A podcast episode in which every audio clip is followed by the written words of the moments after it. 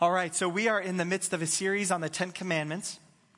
And today we're going to be looking at the fourth commandment. But before we get into that, that's Exodus chapter 20, verses 8 through 11. Before we get into that, what I want to do is just bring you up to speed if, if you're new with us so that you can kind of know where we are. And so a speed round of what we've covered so far are the first three commandments. All right, so the fourth, just kidding. The first commandment is this that there are no other gods before him. He doesn't want anything else being called God or worshiped as God or acknowledged as God for the same reason that I don't want my son going to the garden and calling a rock daddy. Because that rock is unable to father my son the way that I will be able to father my son. No other God, no other power, no other force, no other uh, entity will be able to provide for and care for and protect and, and nurture and grow and inspire and transform us like Yahweh, like God Himself, the King of Kings and the Lord of Lords. The second commandment is not to make any idols. The real key behind that we covered is that it starts by them serving you and serving a purpose for you, but what happens is it's always inverted and we end up serving the idol. We have such a propensity towards serving idols that I make, I have made an idol out of not making idols. Right? And you'll do the same. You figure out that idols are wrong. You figure out, okay, I'm only supposed to worship Jesus. I'm not supposed to worship something else. Now, we can make an idol out of a musician. We can make an idol out of music. We can make an idol out of our job. We can make it out of success. We can make it out of intellectual ability. We can make, we can make an idol out of pretty much anything. But an idol is anything that we find ourselves serving as our primary motivation of service. And so, uh, I have, I read a book on, on idols and I was like, man, idols are wicked. So I made it a point to make sure that I found all the idols in my life. And when I found all the idols in my life, there was one last glaring idol. And that's what I just told on myself about is that I made an idol out of not making idols. You, you with me? You see how that can happen? Uh, if you don't, whatever. We'll just keep going. It was a good sermon. Um, and then uh, the, th- the third command that we should not take the Lord's name in vain. We talked about how it means a lot more than just not, it means a lot more than not saying dag gummit or dag nabbit instead of dropping the Lord's name as an expletive. We talked about how really it means not to lift up his name falsely or to empty his name of its power and effectiveness. We talked about how there's a lot more that can be done than should not be done right? So, not taking the Lord's name in vain, there's a lot more area, there's a lot more green field than there is prohibited area, especially in that command, but really in, in all of these commands.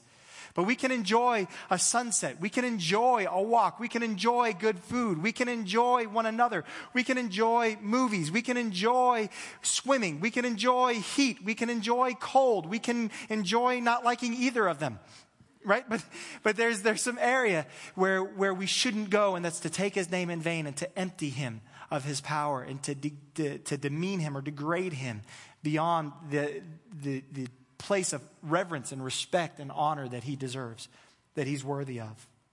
And so today, we jump into the fourth commandment. Exodus chapter 20, verses 8 through 11 says this Remember the Sabbath day to keep it holy. Six days you shall labor and do all your work, but the seventh day is a Sabbath to the Lord your God. On it you shall not do any work, you or your son or your daughter, your male servant or your female servant, or your livestock, or the sojourner who is within your gates. For in six days the Lord made heaven and earth, the sea, and all that is in them, and rested on the seventh day. Therefore, the Lord blessed the Sabbath day and made it holy. These are God's words to us. Father, help us today to draw closer to you. Open our eyes to see, our ears to hear, our hearts to understand what you're saying to us today. Lead us in righteousness. In Jesus' name, amen. So, a quick, a uh, few quick observations. It starts off with this word remember. The Greek word for this means remember.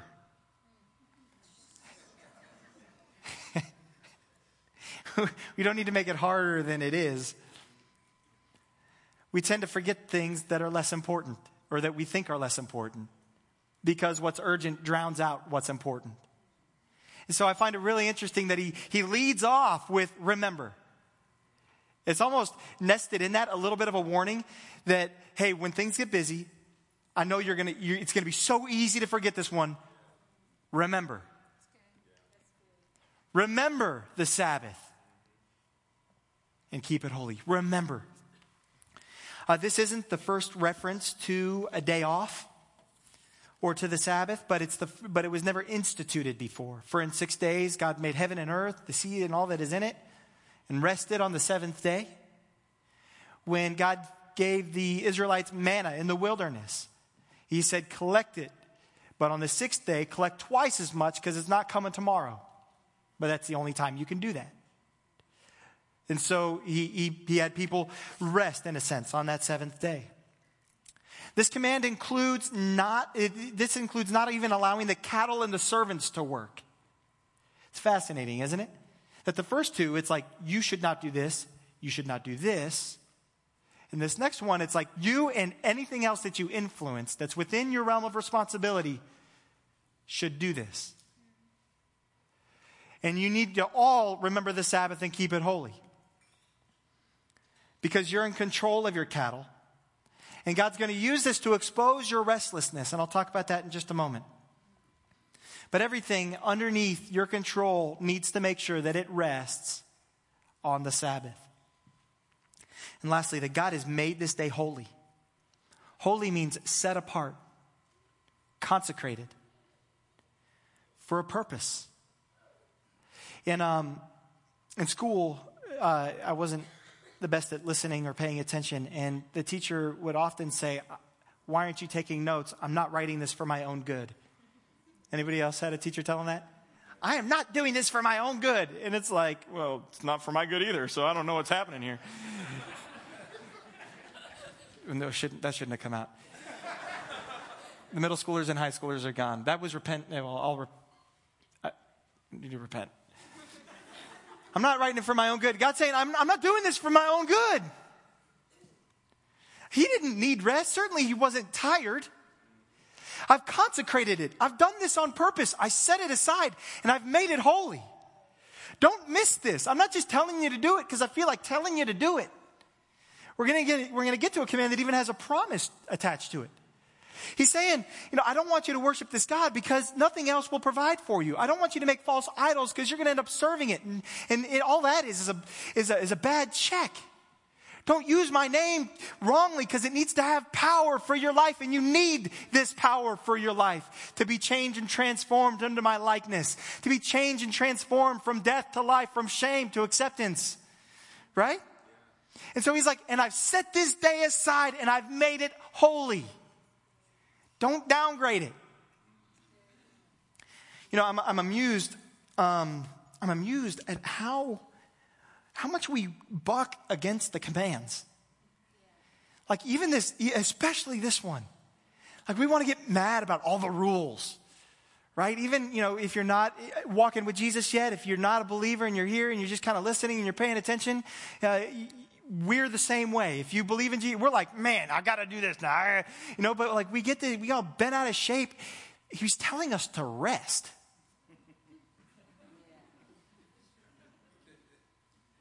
Can we just take a breath and realize that these commands are for our good? That these commands aren't burdensome? He's telling us to rest. Take a break. I got it. I got you covered. The boss has basically said, take a day off. Whatever comes up, I'll handle it. God's saying, let me handle it. And we're like, no, I'd rather handle it. I'd rather take care of this, God, because I'm not sure that I can trust you to really do this the right way. You know, it's kind of a complicated situation. You know, there are invoices, bills need to be paid, there's this, you know, and if you knew my wife, somebody else might think, I've never thought that. She, she's probably thought, if you knew my husband. You with, you with me? You feel it? Right? God's telling us to rest and we're bucking against it. No, God, you know?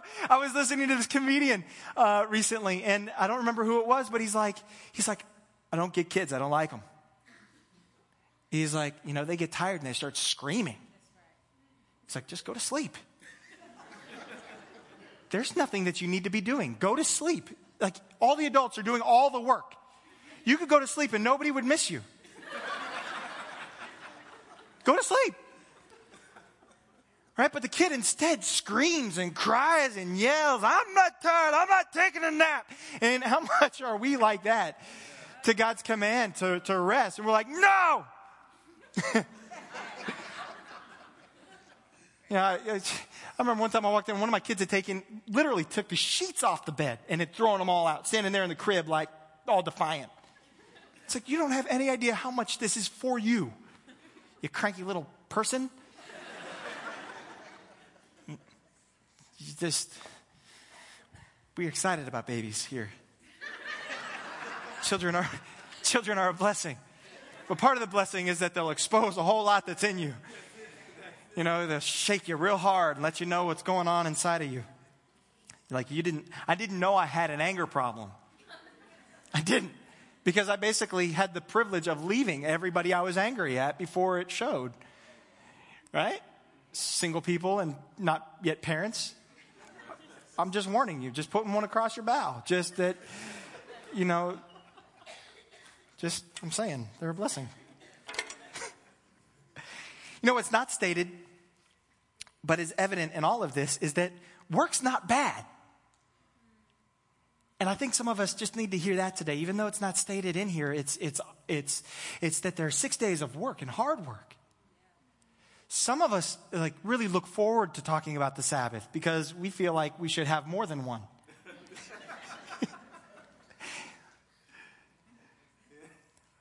But we ought not have an aversion to work, not even to hard work. God put Adam to work right away. He's like, hey, Adam, great to see you. Everything looks good. Get cracking. That's a summary of the first couple chapters of Genesis.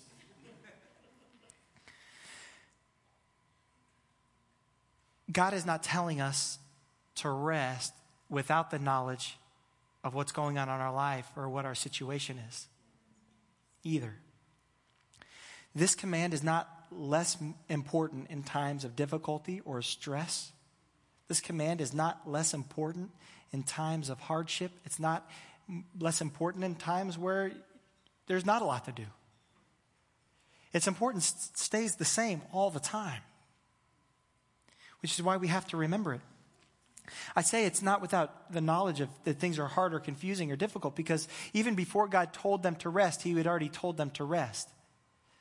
In Exodus chapter 14, verse 14, when the Israelites were coming out of Egypt, and Pharaoh's army starts chasing them down. And the Egyptian or the, the, the Israelites were pinned down between the river and Pharaoh's army. And they were just sitting ducks. I don't know why we, you're not supposed to shoot a sitting duck. Sorry, just realizing something. So they were sitting down. So they're, they're, pinned down in between this barrier that can't be moved and this army that's going to destroy them.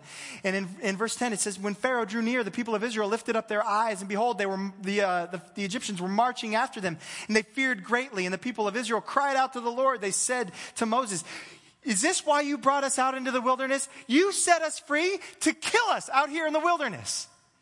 Like there weren't enough graves in Egypt. That doesn't even make sense. But they're saying, so you didn't want to bury us in Egypt for whatever reason because you're a sick God. You brought us out here into the wilderness so they could bury us, dispatch of us, and never have anything to do with us ever again. God, you're evil.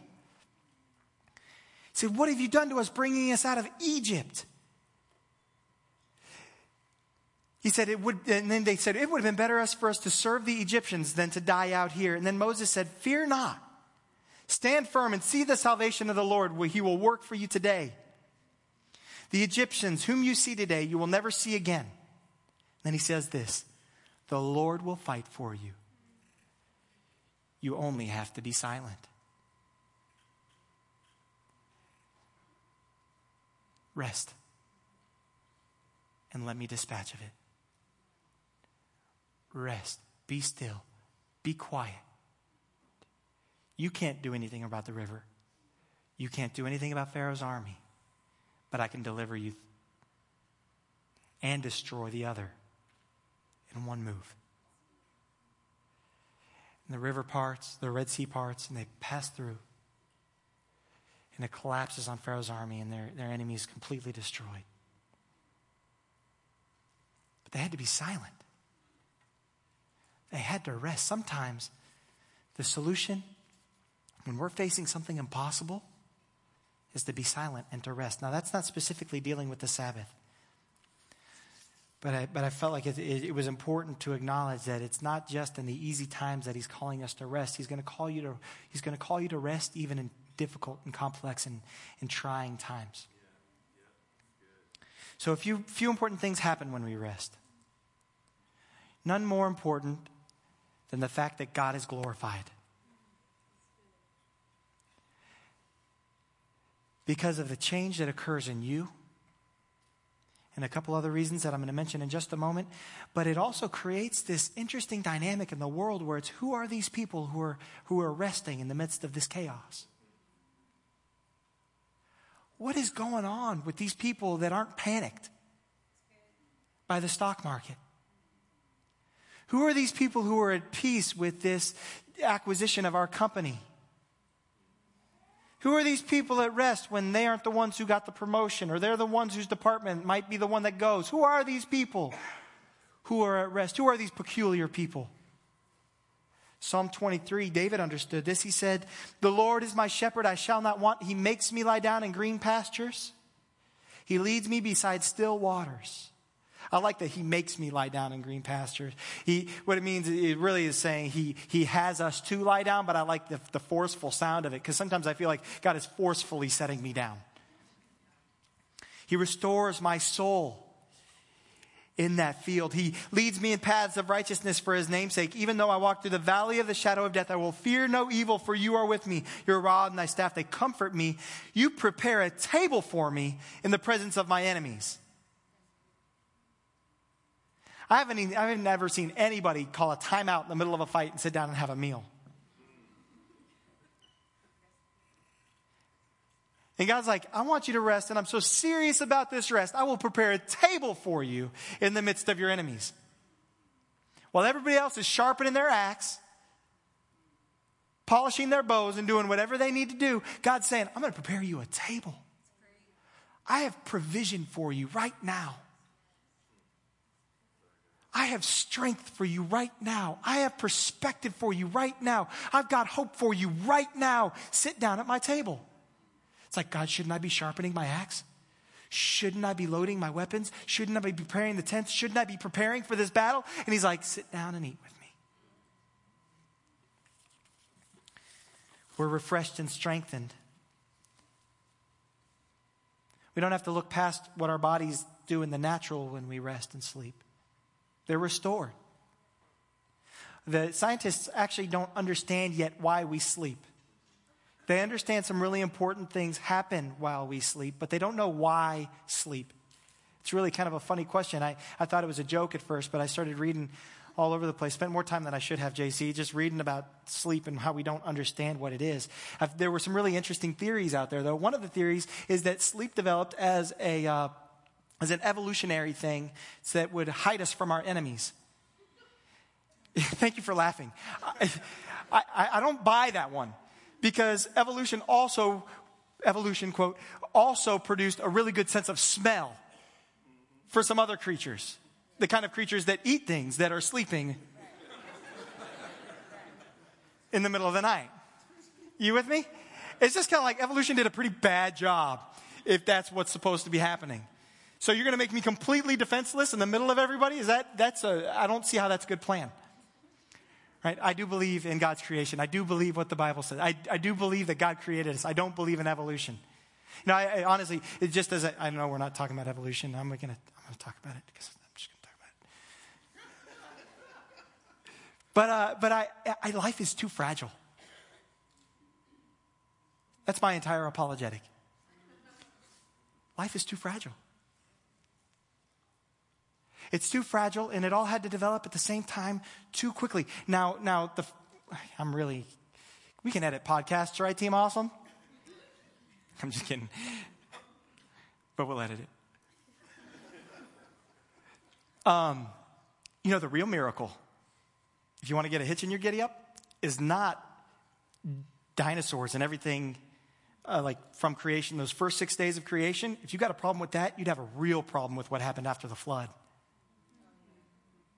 Most of us just don't think about that. That everything got wiped out and it restarted.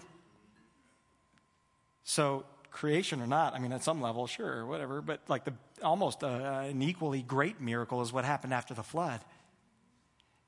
And I see no choice but to give honor and glory to God. I see no option to give honor and glory to God because Jesus, who died and rose from the dead, according to the scriptures, leaned on these scriptures. And if it's good enough for Jesus to lean on, it's going to be good enough for me to lean on. Right? I lost you with the evolution thing. That's cool. We're not talking about that anyway. We're talking about the Sabbath. Our faith is refined when we rest. Our faith is refined because our motives get uncovered when we rest. You know, uh, Blaise Pascal, he was a mathematician, philosopher in the 1500s. He said most of man's problems stem from not being able to sit in a room by himself quietly. That was 15th century. There was like nothing happening in the 15th century. Their version of a tablet was a stone tablet. There was no distraction. There were no pokeballs. They had rocks right? That, that was a Pokeball. It was like Pokeball. There was no Pokeball. There was no game. Like, you know, they played with sticks and rocks and stuff. And I, I know they were smart. They weren't like cavemen in the 1500s. They weren't cavemen when the Bible was written. And that's a mistake we make too. S- side note again. You know, the people who wrote the Bible weren't less intelligent than you and I, right? You know that even the, like even scientifically, we built on what they started for us, but we don't even know how they made concrete. Their concrete is better than our concrete. But when the Library of Alexandria was burned down, we lost the recipe. So, with all our technology, with all this other stuff in the world, we can't even come close to what they were already producing. They're not less smart than us. So, if you think like zero BC, well, they believed in Jesus because they were less intelligent. No, not the case at all. We look to their philosophers, we look to their mathematicians, we look to their theologians to understand today, and that's not just Christians.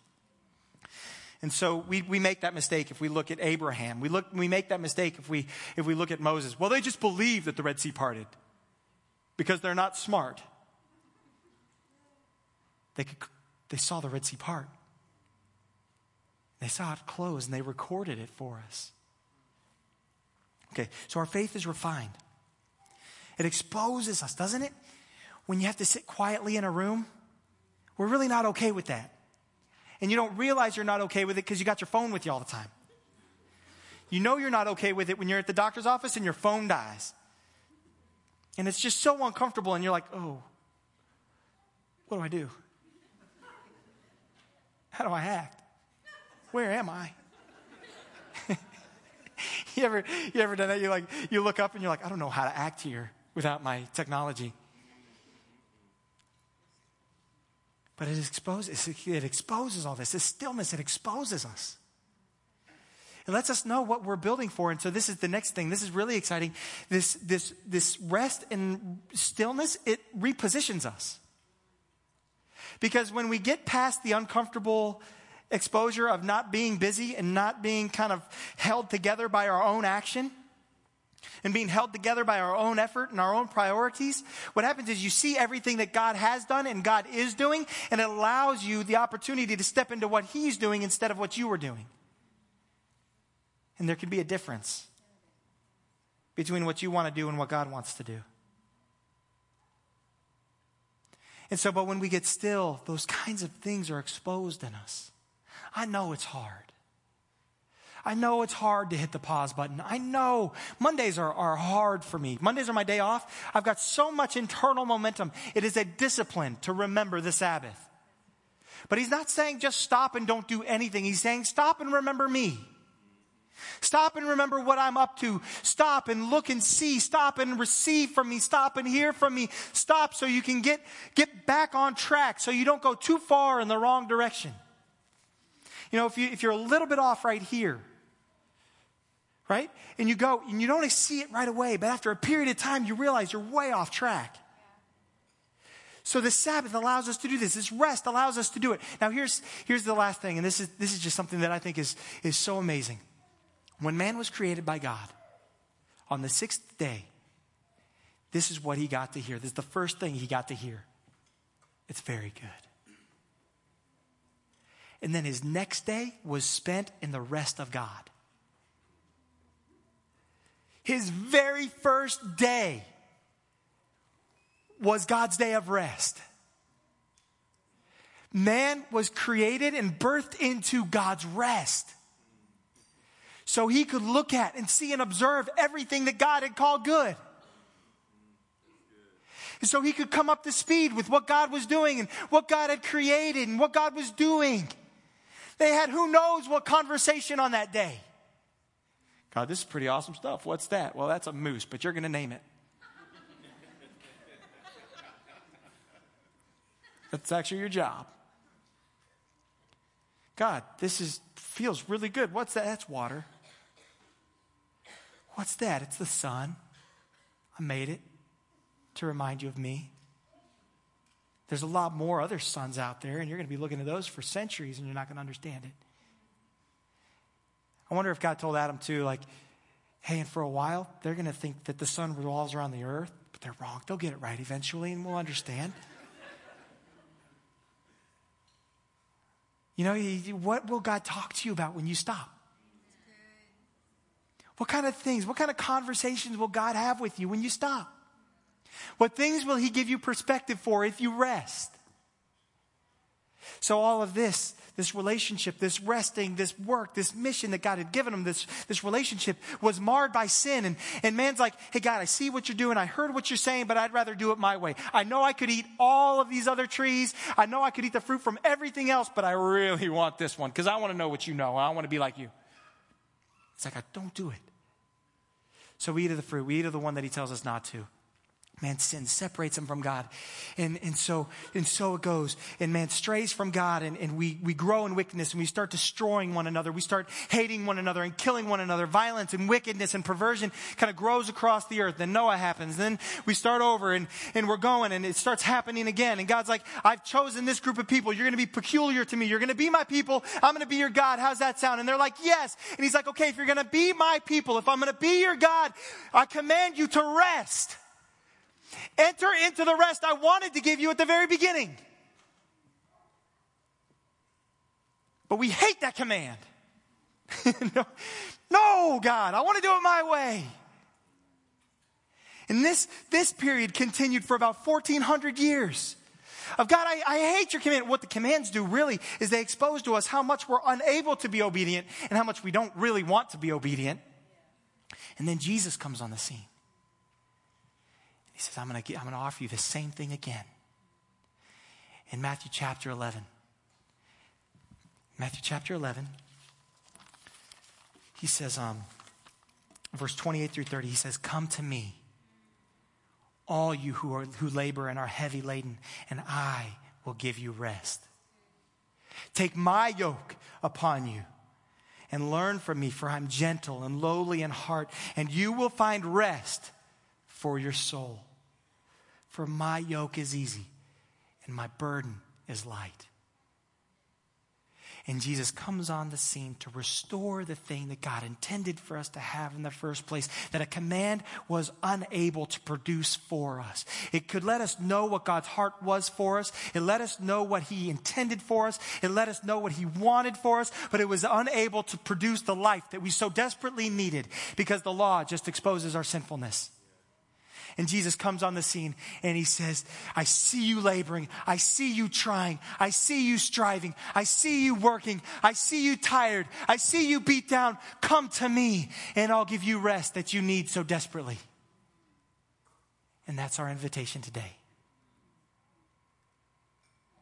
In a relationship with Jesus to be restored to the thing that he's intended for us to have all along. And that is life, rest, restoration, hope, joy, satisfaction, fulfillment in Him and in Him alone, above and beyond any work that you can produce, above and beyond anything that you could do, anything of the work of your hands that you can create. He wants to give us something far and above greater if only we would yield, if only we would rest, if only we would surrender, if only we would repent. Repent just means to turn into a 180, to go from what you're chasing to turn to Him and to pursue Him. Father, in the name of Jesus, we thank you for your, for your love for us that was demonstrated throughout all the ages and generations. You have persisted in trying to bring us to a place of rest. You have persisted in drawing us close to you because you want the best for us. God, I ask that today you would give us the courage to surrender our hearts, surrender our will, surrender our mind, our emotions, surrender our life to you, and enter into your rest.